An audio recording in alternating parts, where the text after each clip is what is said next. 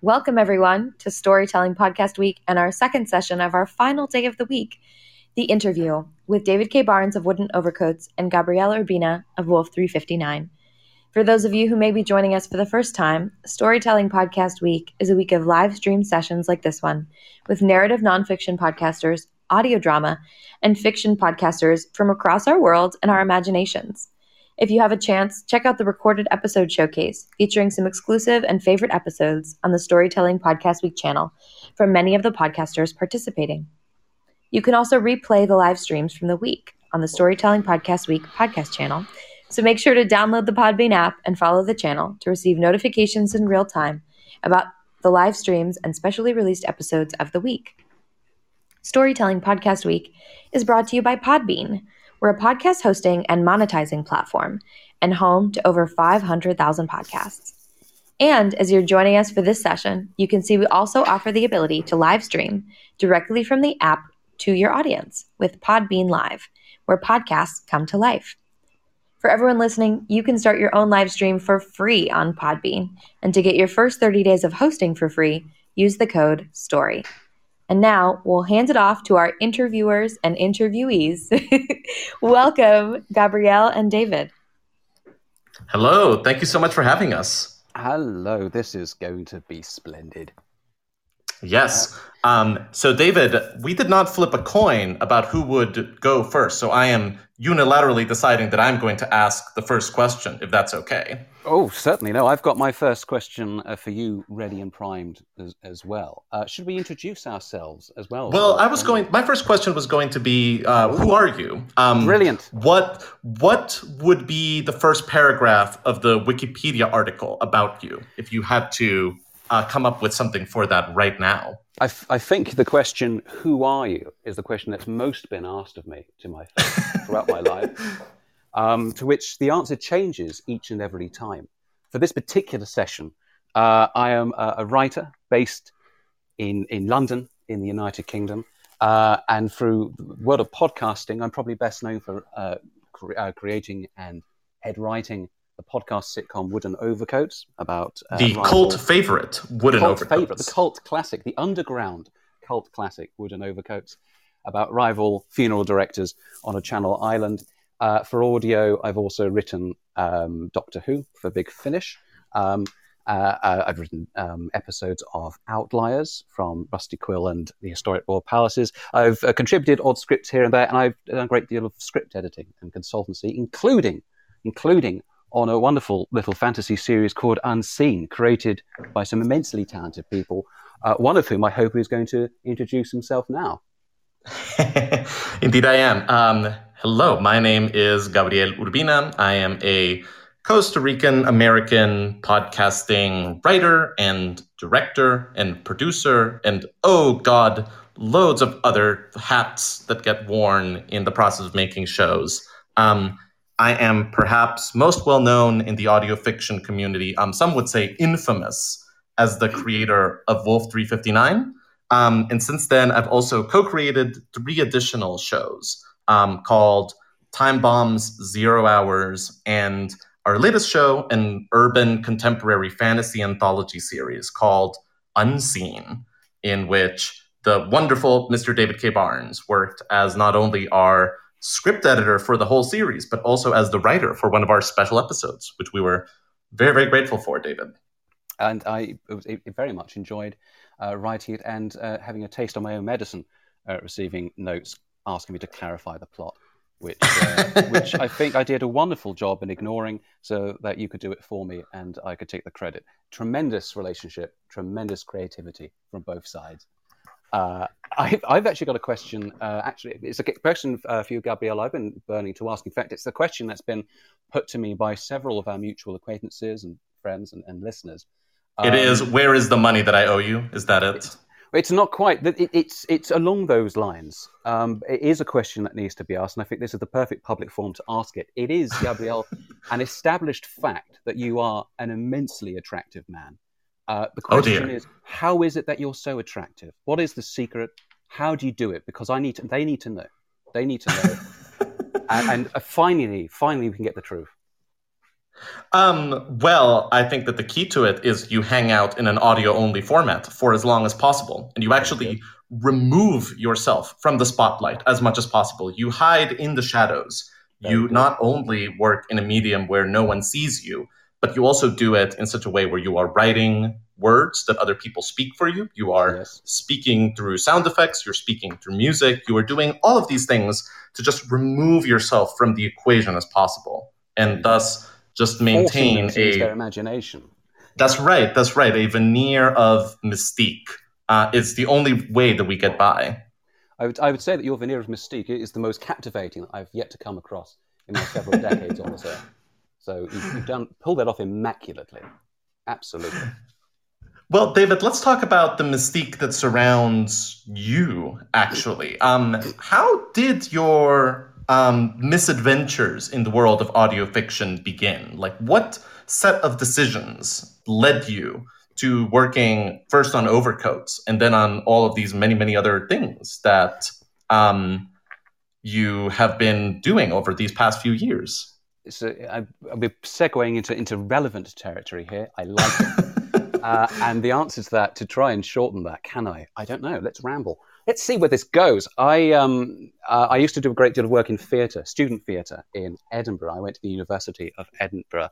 Uh, I was a contemporary, uh, in fact, of uh, both uh, Felix Trench and Elizabeth Campbell, both work on the Wooden Overcoats podcast. Felix as, as co-creator and and Rudyard Funn, Elizabeth as production manager and I used to do a lot of plays and comedies. I used to write plays, plays that we, which would be unfit for people of a nervous disposition, plays that that deserve to be kept locked in, in the desk where they will remain. But I did stage them, I did direct them.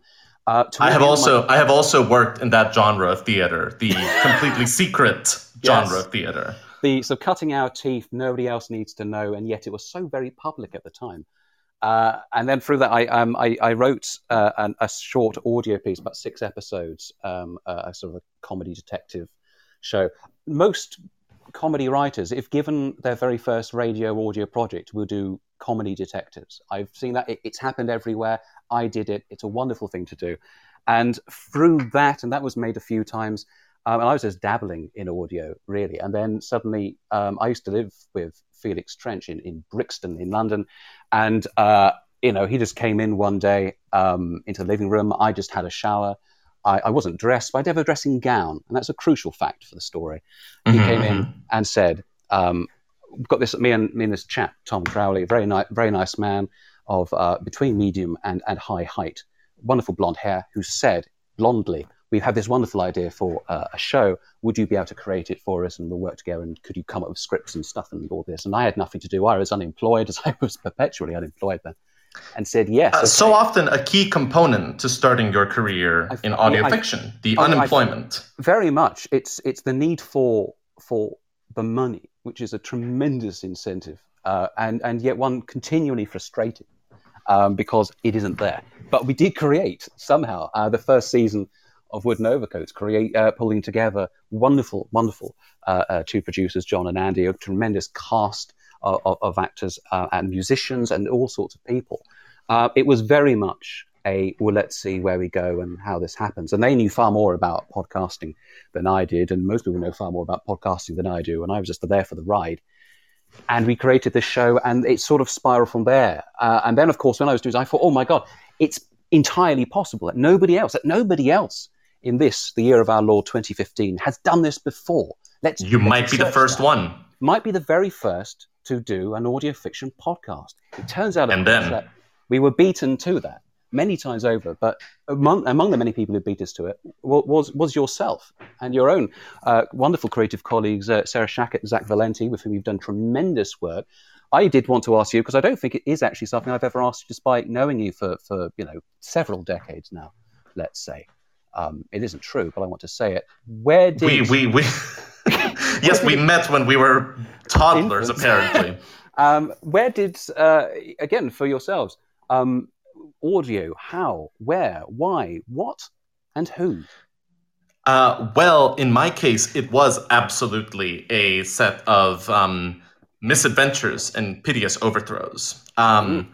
I um, came to the United States to study university. I got a degree in film, which is my first great love and the ambition of my life is to one day work in film Mm, and do things same. in film. Yeah. Um, and so, as you do when you graduate from a liberal arts university with a degree in film, you I moved to Los Angeles thinking this is going to be a breeze. I'm going to get a job and we're going to make some movies.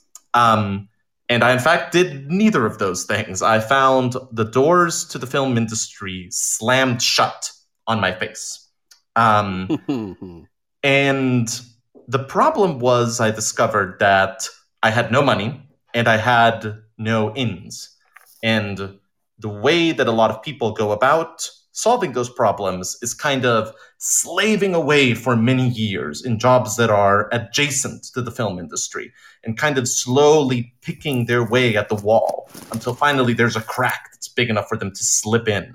Um, but I sort of had this very real hunger, this very real kind of need to, I don't want to do that. I want to be cutting my teeth. I want to be getting better. I want to be telling stories. I want to be Mhm. writing things. I want to be producing them. And gosh, I wish that there was a way to do that quickly. I wish there was a way to do that um, at a price point that I can pay right now. I wish that there was a way of making these stories accessible to a group at large. Um, and I wish that I was someone that then the next step in my mind was, ah, I will create a podcast and do it. Um, Yes. Instead, it was much more of a like, if only there was a way to do this. There just is not. Let me listen to another episode of Night Vale to drown my sorrows that this does not exist. Um, and I spent a good deal of time in that state before finally an idea came into my head of this character sitting alone on a space station, listening to sound Mm. and kind of getting involved in a story about strange transmissions that were coming from a mysterious origin point. Mm. And something in my brain went, oh, that's lovely and interesting and vivid.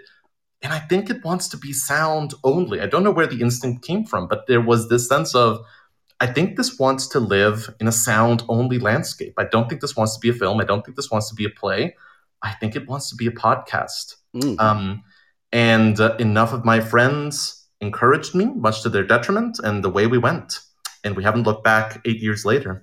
I was going to say because this was, of course, um, Wolf 359, which went on for four seasons, uh, a, a tremendous right. number of episodes, full-length episodes, and mini episodes, um, and a tremendous achievement. You know, there's, there's, it, I- I'm not sure if you've counted up how many minutes of, of, of the show exist cumulatively.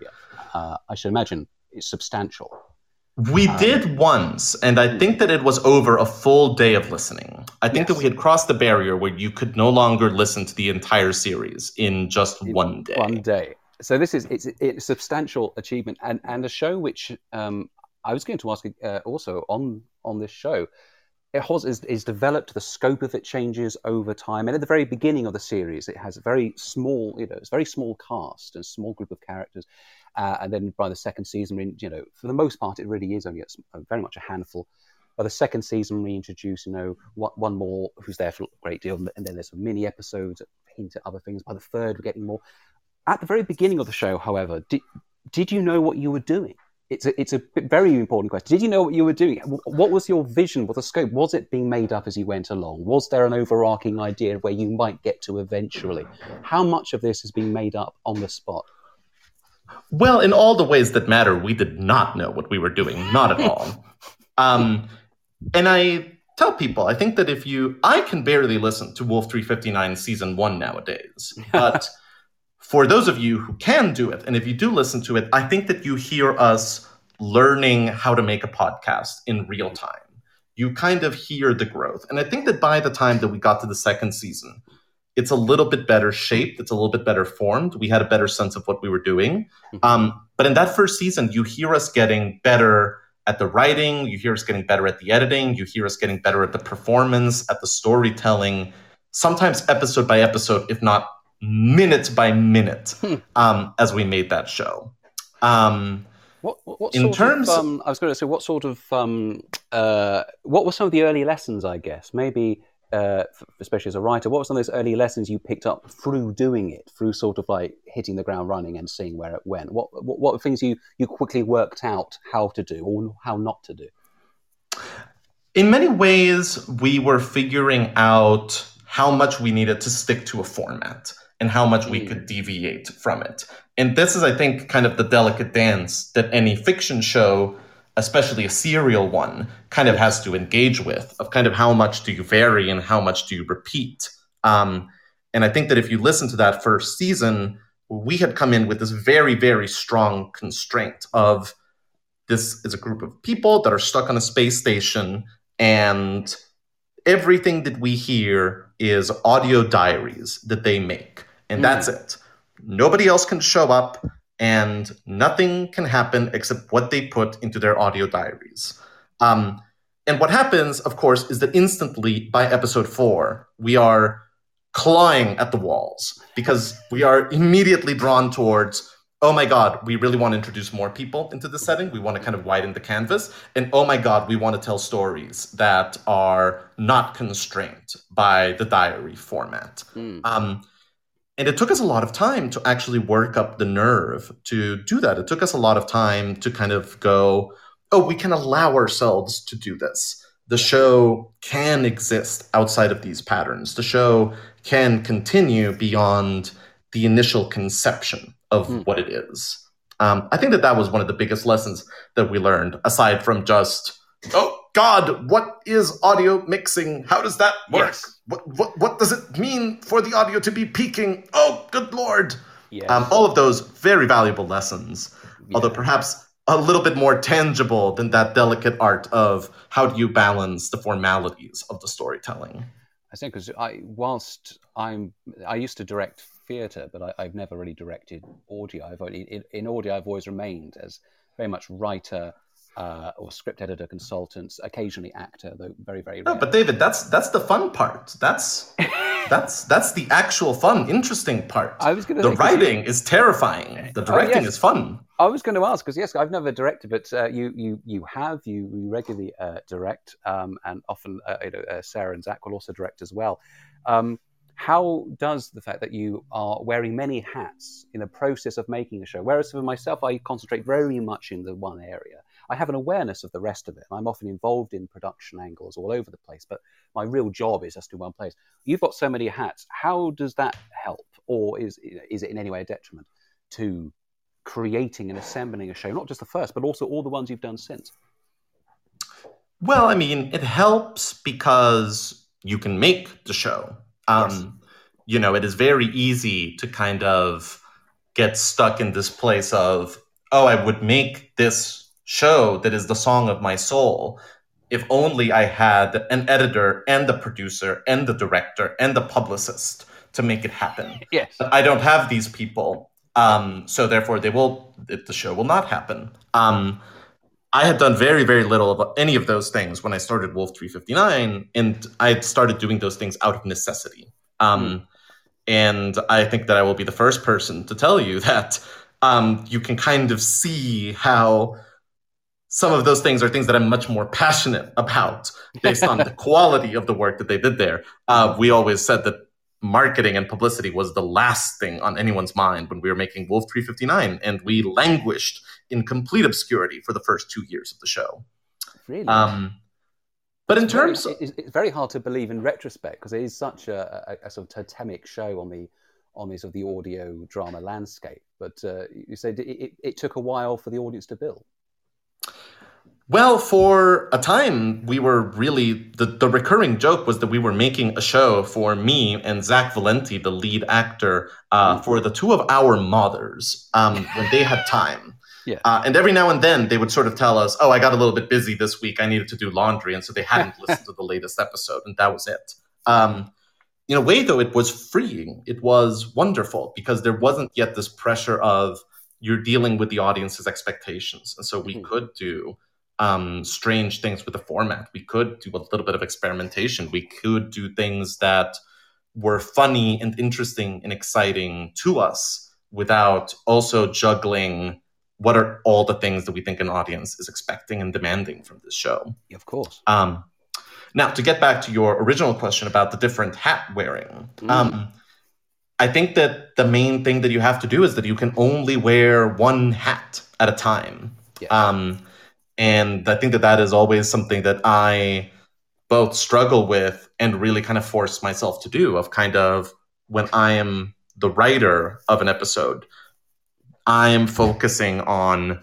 all of the lines need to fit in the right way and the scene description needs to be evocative and beautiful and all of this needs to be over here and the transitions need to be described in this way and the moment that i put on my director's hat all of those things all of a sudden are so cross outable.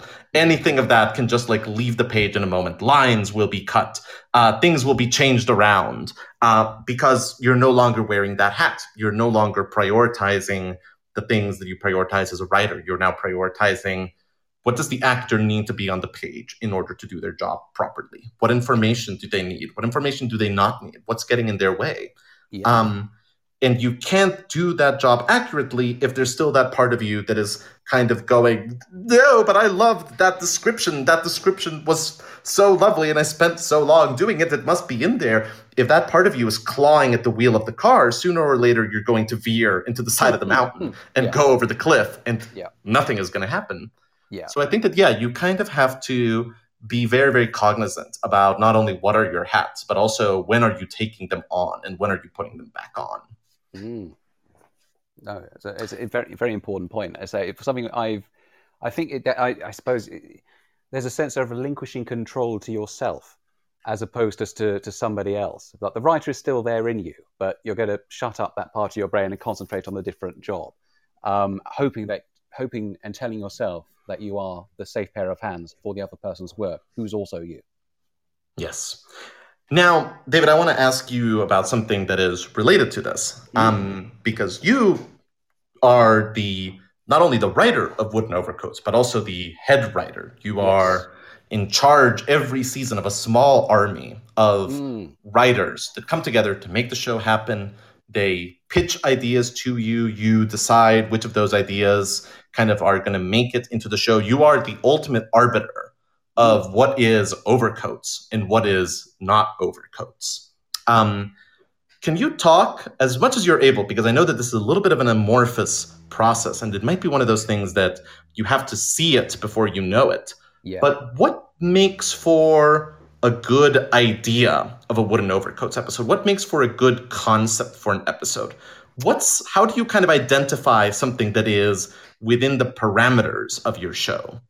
It's a, it's a tricky one. It's one that we you know always try to develop even from that first season because at the very beginning, you know, one of the things that was attractive to having a team of writers. Again, I, and I'd never done that before. I'd only ever written scripts by myself. Occasionally, I'd co-written a script, but I'd never been in a position of authority over a team of writers.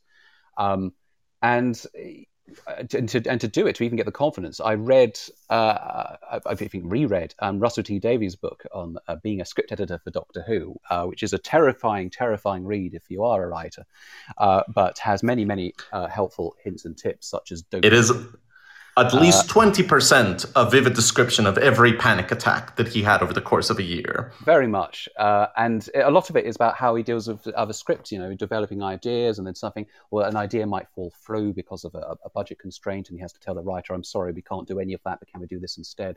Um, for for Wooden Overcoats, um, quite early on, and then certainly as the seasons went on, uh, the first thing to look at is you know, do we have enough plots which are in any way to do with funerals? It is a situation of the week series. Um, it is a show which has ca- character arcs and sort of story arcs that go across a season, quite likely, usually a few things peppered throughout, but then get resolved maybe in the last one or two episodes. Otherwise, it's a kind of situation of the week. Here is our episode. This is the one about uh, Antigone and the Reverend write erotic literature. This is the episode about Funn Funerals have to uh, win a competition by burying uh, a seagull.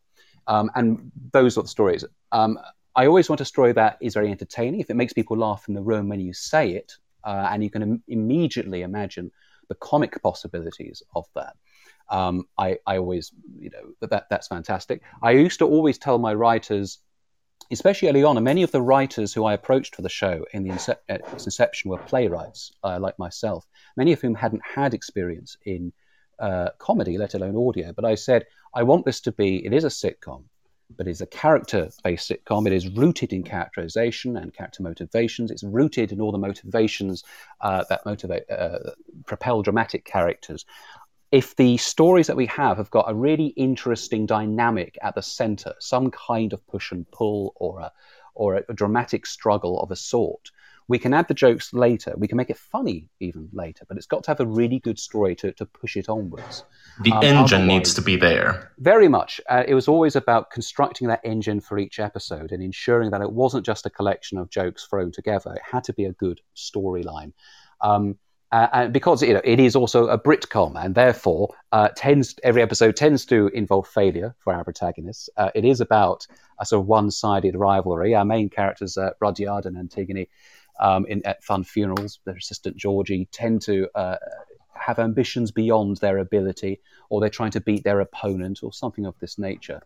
Um, mm-hmm. So it very it was a combination of do we have the right engine for a story? Does it feel does it feel like it's part of the world? It doesn't necessarily have to have a funeral component, but that's always a bonus. Uh, the best, you know, a lot of the best stories are in, somehow to do with undertaking or, or funerals or death or something of that route. And the other is, does it have enough for the characters to do? Um, is there a good reason why the actors are turning up to work today? Have you have you done that in your script? Have they got enough to do and say? Um, sometimes, in the, especially the very early days, I get storylines where half the characters, you know, I always said, at, the bare minimum, Rudyard, Antigone, Georgie, and their rival Eric all have to be in the episode. We always have the narrator, Madeline, who is a mouse, um, who can or who can a very articulate mouse, an articulate mouse who's writing a Sunday Times bestseller. That's why these stories are being told to us. Uh, and Madeline can be involved in the action as a mouse, or doesn't have to be. They're certainly narrating it, but you do have to have the four main characters. And some of the early storylines that I received didn't have half of them weren't there at all, and we had to put, find a way to put them in. Um, and some of the episodes which I think were the most difficult to develop were those which either didn't have enough for all four to do and you were trying to find reasons why they're involved, or stories which were far too weighted towards one specific character and the others didn't have anything to do. It was all right if you have a story which is, say, Antigone needs to invent um, chocolates for the spurious reason I've invented. But the other characters need what's their involvement with that? And one is, you know, Rudyard uh, isn't being very supportive, but you know has to be involved in the tasting of them. Uh, Eric is also creating chocolates as well, so there's a rivalry there. Um, Georgie didn't need as much to do in that one because it came after a Georgie-centered episode, And so we could sort of give Kira uh, Baxendale, the actor, like a, a morning off. But um, it was it was it was a it was a juggling of characters. It's a juggling of incident and events. Uh, at the end of the day, it has to be funny.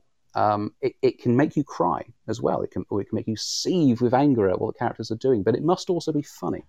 Uh, and uh, comedy has many different routes, as we know.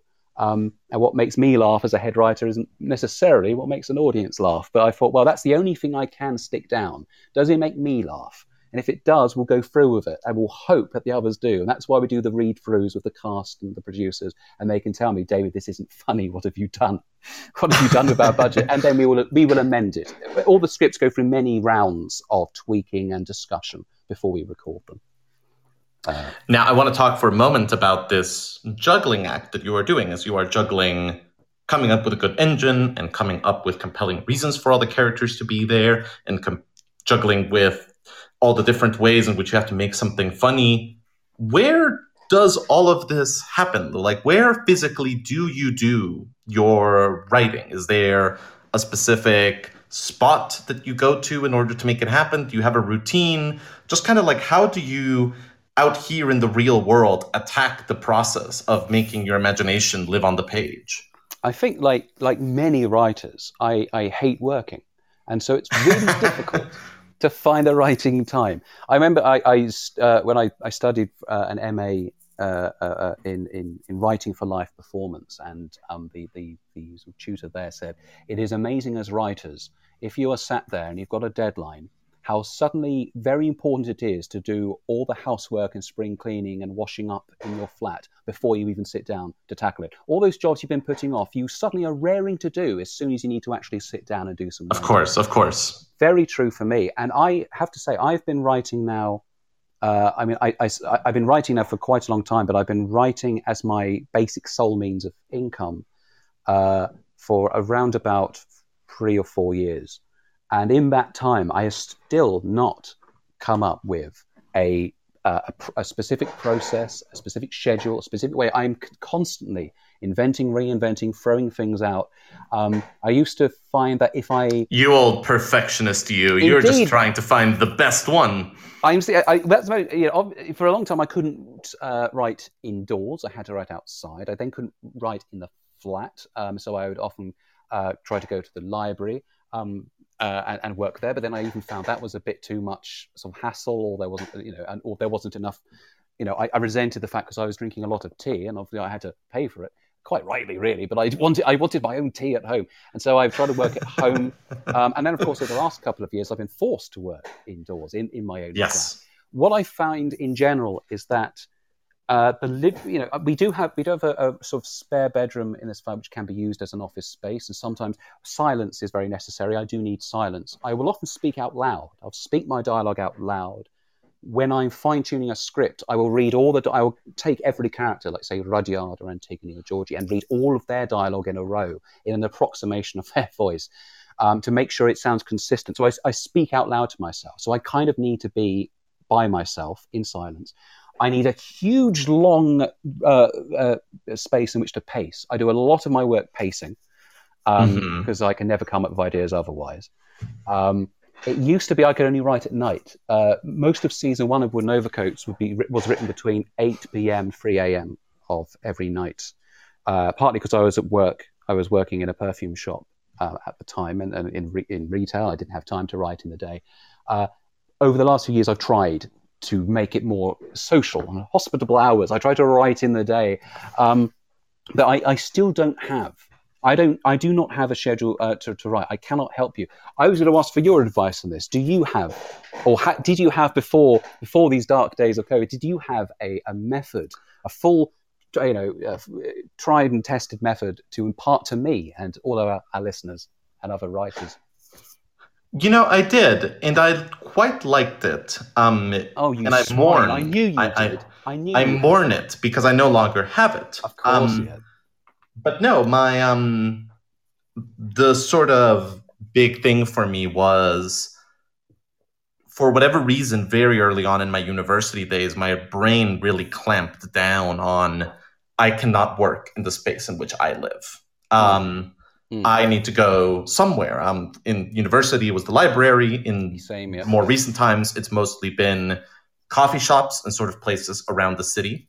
Um, and that was always sort of something that was very, very important for me of kind of the physical act of we are going somewhere. We are hmm. taking mm. a small physical journey to go to a place, and that gives it a sense of purpose, that gives it a sense of weight.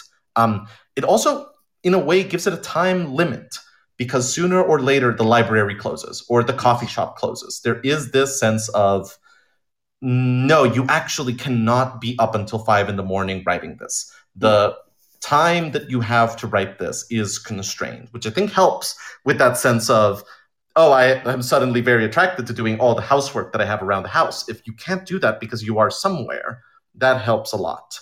Um, yeah. Now, mind you, this has all been completely turned against me in the times of COVID because it means that I am now completely at the mercy of trying to do some work while I'm at home because we've all been in lockdown and my brain going, no, what are you talking about? We don't we don't work here. Come on, let's go on a little walk and go find a coffee shop and go sit down. And I keep going, no, no, brain, we can't do that.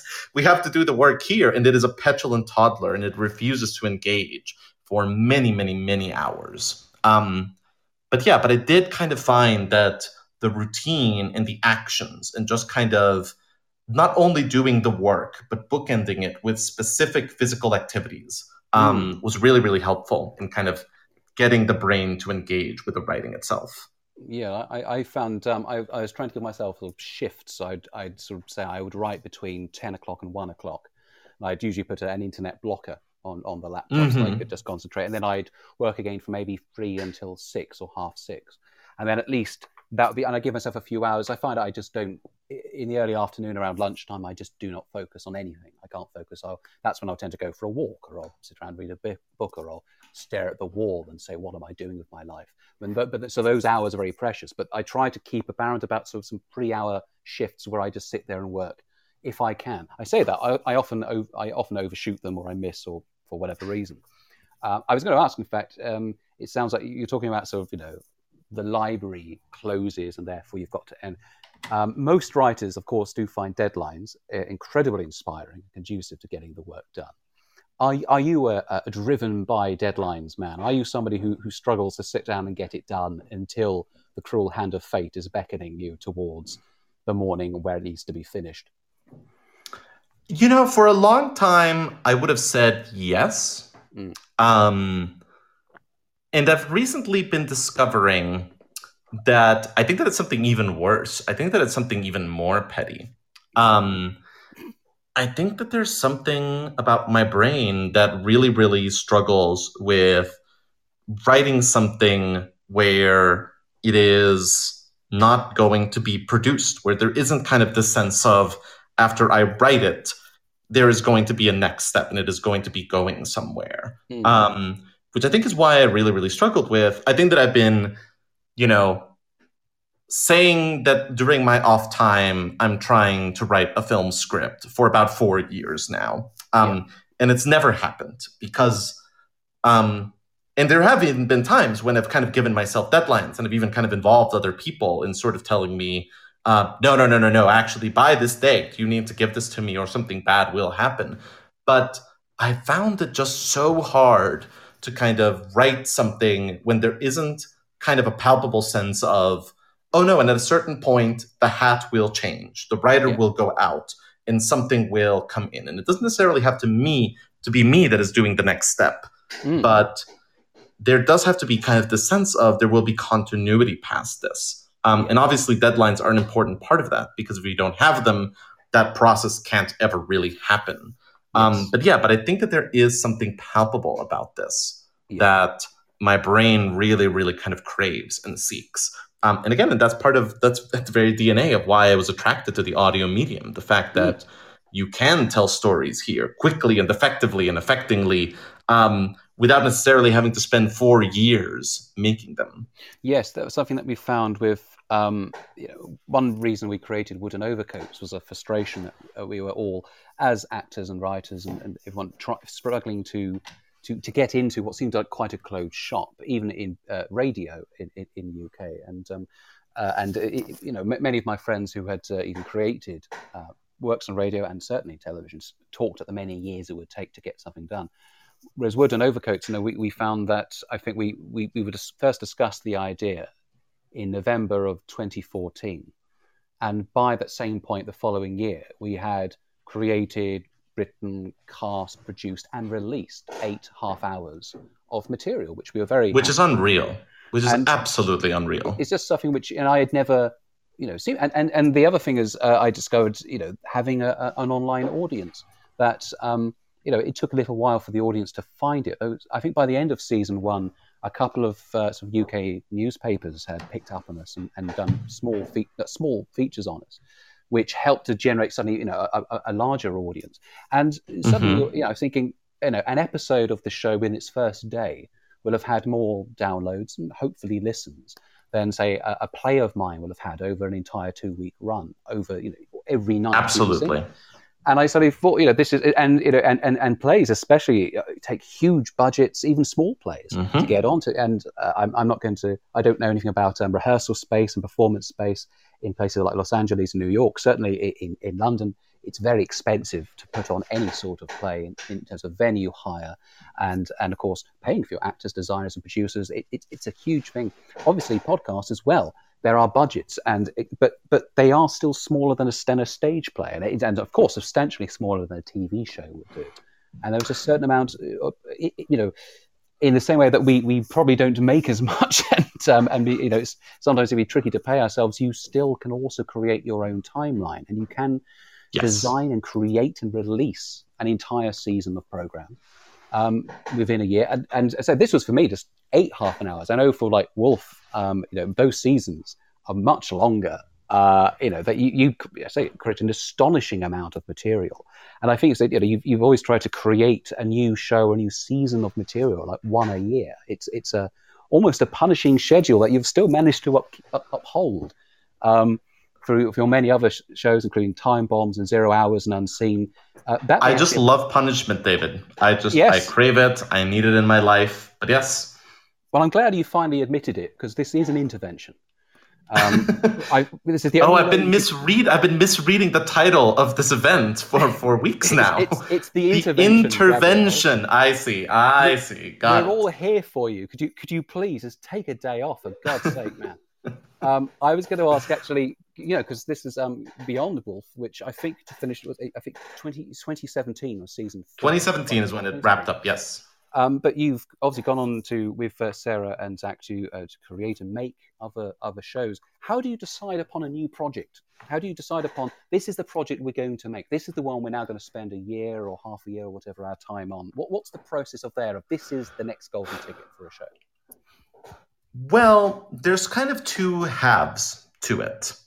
Um, one part of it is kind of it has to pass the creative checklist. Um, and, you know, um, I should preface this with um, Zach, Sarah, and I are the kinds of people that we are routinely just kind of both as games amongst ourselves and for various kind of opportunities that come up, we have created a vast amount of concepts and ideas for shows that now all kind of live in our drawer. Um, and just kind of gestate there until they finally kind of bubble up to the surface. Um, but periodically, we do kind of go to the drawer and sort of try to decide we have a little bit of time and a little bit of energy this year. What is the thing that we're going to make?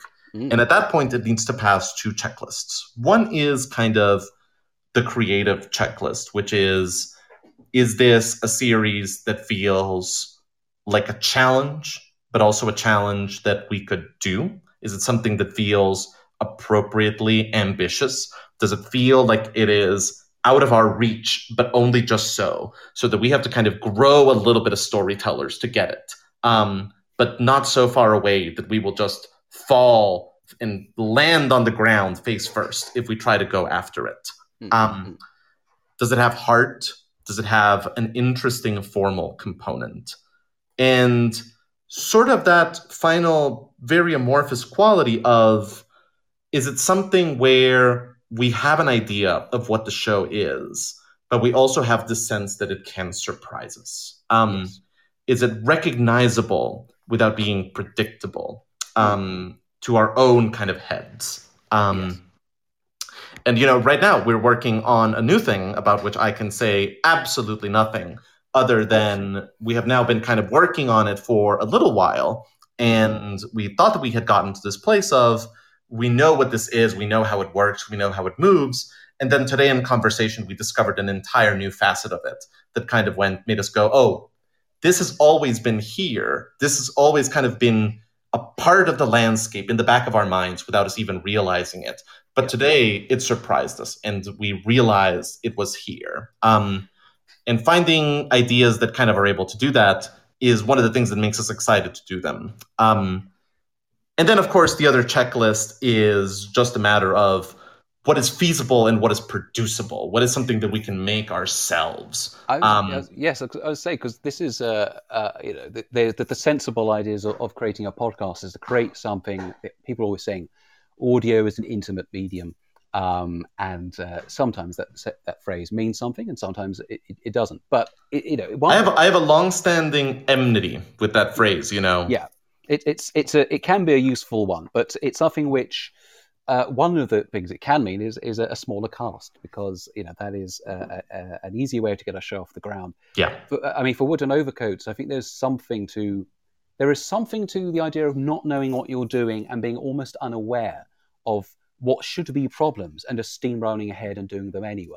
There is, mm-hmm. there is. I would never give any writer the advice of, "Oh, you're creating something for audio, brilliant. Uh, what you want is as many characters as you can fit in. Let's say 25, and loads of different right. scenes and all over the place. And but you know, that's something we you know, Wooden Overcoats season one has about 25 characters, 25 actors, I think. I can't remember exactly off the top of my head. Um, and we just sort of went at it uh, and created all these sort of supporting characters and then tried to keep them going for the future. I find myself now when I'm creating new shows being much more sort of like scale back and trying to come up with things that can be done with a cast of three or four and struggling, honestly. I, I find it very difficult to come up with something. I, I, keep wanting to create more worlds like Piffling Vale in Overcoats, which have lots of different facets to them. I think, oh, I can do a story over there and I can go over there. Whereas the sort of the slightly neater conception of, say, something like Wolf 50, uh, 359 of a few characters in a space, I find very difficult. Despite being, uh, I, I suppose my background is in theatre. Even to be honest, even then at student theatre, I used to write plays with about sort of 20 people in them, just to try and give everybody a part and then see where it went, which uh, makes it very difficult to get any of my work on now. Um, but you know, but it's interesting because even Wooden Overcoats in kind of all of its sprawling large cast glory is a contained show. It is a show that is set entirely in a very, very small island yes. where all of the locales and all of the people have a commonality. Mm. Um, it is not a show where, you know, one moment you could be in Egypt and then the next scene you might be in Russia, and then yes. the next scene you might be in Australia, 200 years into the future. Um, which I have seen folks try to um, do something like that, and it can be done, but it is a little bit leaning against the way that audio wants to be because it is kind of asking to be big and sprawling and majestic in a medium that kind of really, really benefits from no, we're going to focus in and we're going to be tight and tiny and really zoomed in. Yeah, this is. I think. Um, I mean, one of the things I found with audio, one thing I've actually found a, a, a tricky in general after trying to come up with other projects beyond Wooden Overcoats is that Wooden Overcoats gave me such freedom to do whatever I wanted. It is a show that's kind of catered towards my own comic tastes and sensibilities, but it also has one of the jokes we came up with very early on was an island which is supposedly a mile wide in any given direction but also has an impossible number of amenities and things and safari Absolutely. parks and mountains and woods. And you know, some people I said, "This is impossible. None of this could fit." I went, "Well, I suppose it couldn't." And then carried on doing it, and I loved that sort of the, just making it up. The space station on Wolf 359 was exactly the same way, um, and it was both sprawling and monstrously large with exactly as many rooms as were needed to hold whatever oddities the characters were finding that week. Yeah. But also small enough so that people could show up exactly when they needed to be um, in different places at different times. This is yeah. something that I think audio very much helps. Is that it, it, it so long as everything feels right. Um, sometimes, so long as things happen that people want to happen. Like you know, I, I think if we said let's do an episode or let's do an episode set on the top of a you know, or let's say an episode in the middle of a very uh, of, of a wood or a forest.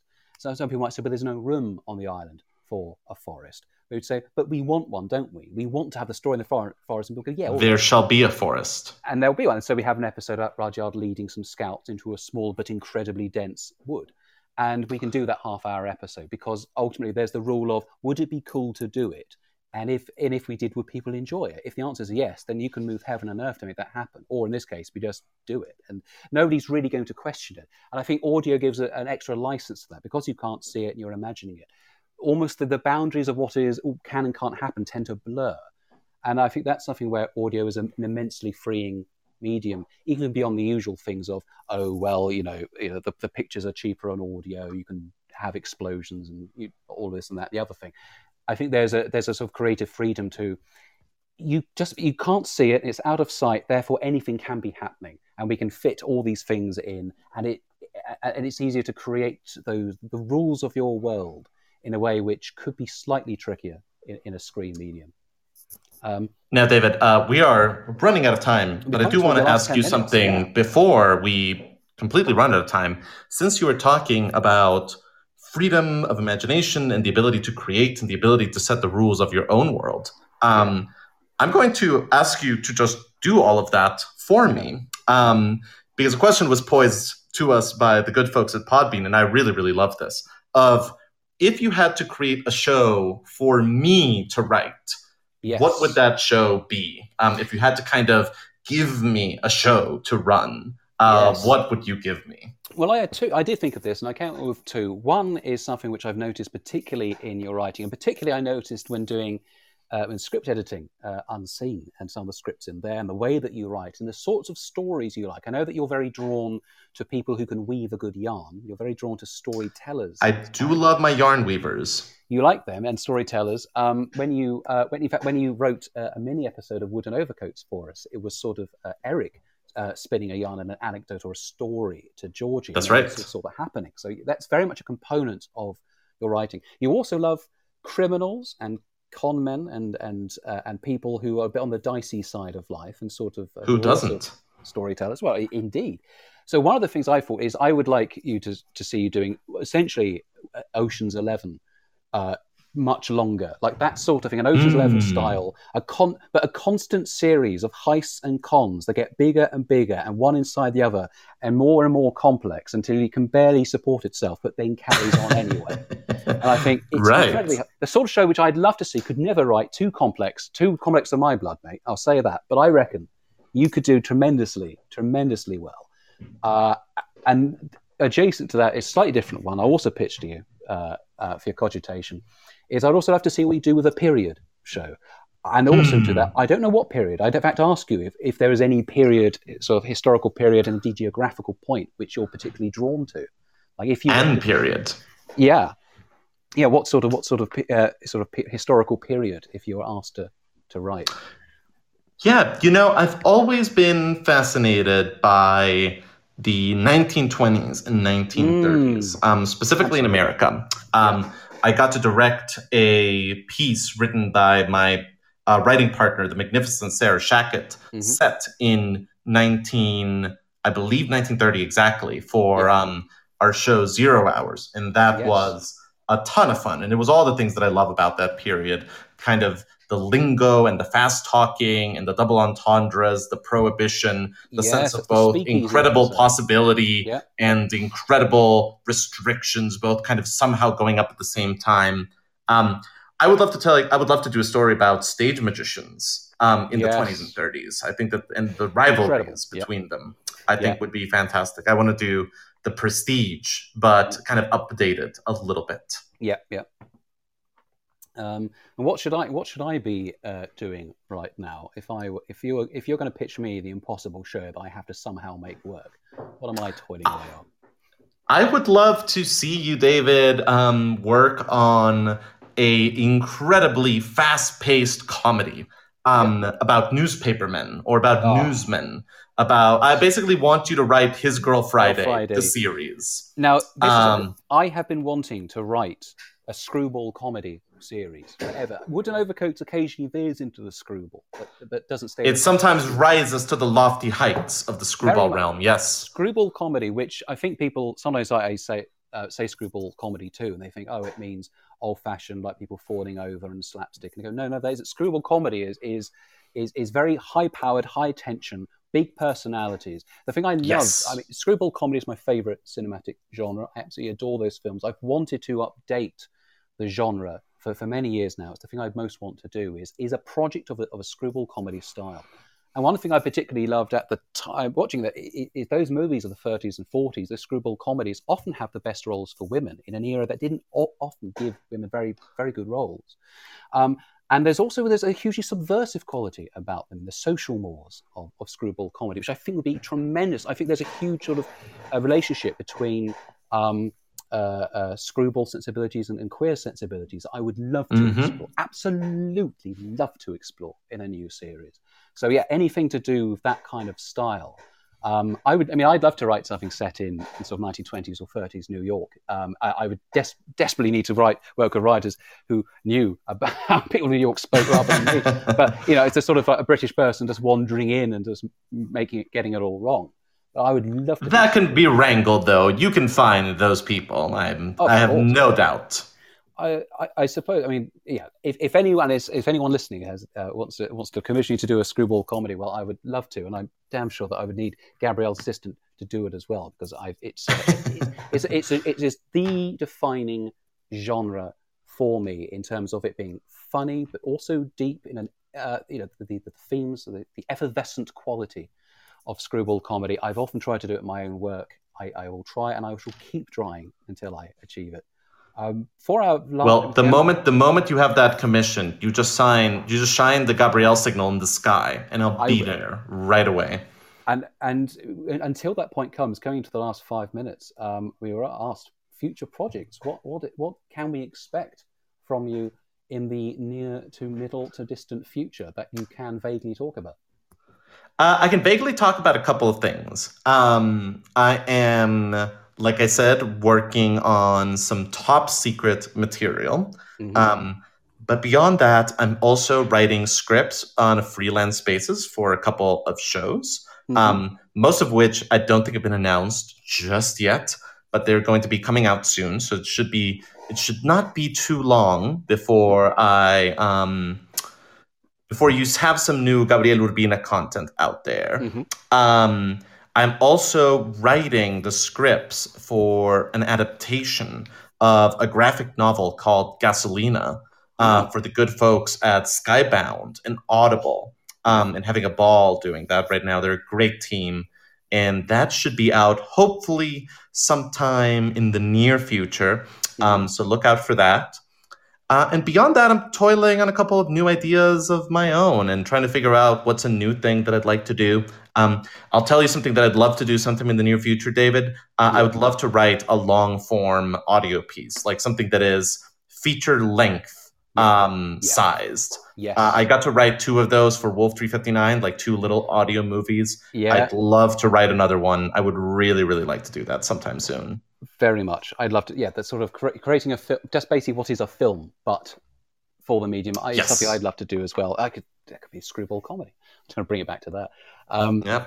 What about yourself? What are you I, working on? At the moment, it's very much all steam ahead on Wooden Overcoats season four, the sadly delayed season four. that It was meant to be, but long awaited and long awaited. very much and very much um, desperately looked forward to. I'm, I'm certainly hoping that uh, all, all, the audience have, have forgotten what it was and moved on. But we, we do have, I promise you, a fourth season of absolutely uh, uh, terrific scripts from some wonderful writers, and I'm quite pleased with my own work on it too. But it was meant to be uh, recorded and released in 2020. Um, of course, things being as they were, it had to be delayed. We are hopefully recording, fingers crossed, um, in a couple of months' time, and we shall be looking to release uh, a Halloween special this year for our, uh, the backers who helped. Yes. first place. Uh, and yes. also, season four should be released in January 2022. All things being well, uh, 10 new episodes. hugely looking forward. I, I'm really, really excited about these stories. Beyond that, I believe I should have a couple more uh, uh, Doctor Who's, which I write for the good folks at Big Finish. They'll probably have got some various, I've uh, got a few of those in, in their bank somewhere, and a few of those I think are being released next year. Um, otherwise, I'm, uh, I'm I am working on a, a new podcast show that I can't say very much about other than that it's something that I've wanted to do for quite a quite a while. Uh, a new scripted mm. comedy drama for uh, for a company which will be longer in terms of season length than anything I've done previously. A, a, a bigger project than anything I've done previously. I'm hugely looking forward uh, to getting uh, properly in, into that. Um, uh, I, am also uh, also hopefully going to be doing an adaptation of uh, a comedy mystery thriller. Again, I can't say what it is. Um, for an American mm. company, which because I a lot of the projects I have at the moment they're either sitcom or they're comedy, comedy drama, or they're kind of in the the adventure thriller mold. Things like uh-huh. the 39 steps, which is often done many times. It isn't the 39 steps, but things of that mold where you can have here's your broad adventure, here's your storyline, and the tone is up to you. And for me, I go, oh, brilliant, that's going to be Screwball. Or that's going to be lots of bickering, but also lots of fun and excitement and danger along the way. I want to do far more adventure stuff. I want to do adventure and I want to do comedy and I want to do rollicking things that people are just jolly well entertained by. I think that's where I'm still trying to pitch pitch my work and pitch myself. because um, I, I, I, just want people to I just want to have a good time really have a, have a good time um, I, am assuming at some point we're going to be uh, cut off, but you know, my the time my clock has come. Yes. The time has but we come. haven't even but we yes. haven't even talked about Doctor Who yet. Quick, David, we what are your haven't. ten favorite Eleventh Doctor no. episodes? our next panel is starting, and we want to give our panelists a bit of a chance to talk. This has been an absolute pleasure, and we've had a lot of creators join as well for this session. I think you have a lot of fans and also a lot of creator fans. So this has been just an absolute true treat. And if you joined late, um, you can re listen to this live interview um, on the Storytelling Podcast Week channel. The episode will be up tomorrow. It's just been phenomenal. Um, so I'm going to read our brief outro. Thank you so much for joining us for this live stream. The interview, absolutely, with David K. Barnes of Wooden Overcoats and Gabriel Urbina of Wolf 359. If you joined late or want to have another listen to these amazing podcasters, you can replay the program on the Storytelling Podcast Week. Storytelling Podcast Week is brought to you by Podbean. We're a podcast hosting and monetizing platform and home to over 500,000 podcasts. And as you're joining us for this session, you can see we also offer the ability to live stream directly from the app to your audience with Podbean Live, where podcasts come to life. For everyone listening, you can start your own live stream for free on Podbean. And to get your first 30 days of hosting for free, use the code STORY. Thank you again to David K. Barnes of Wooden Overcoats and Gabriel Urbina of Wolf 359. Thank you all for joining us for this session, The Interview.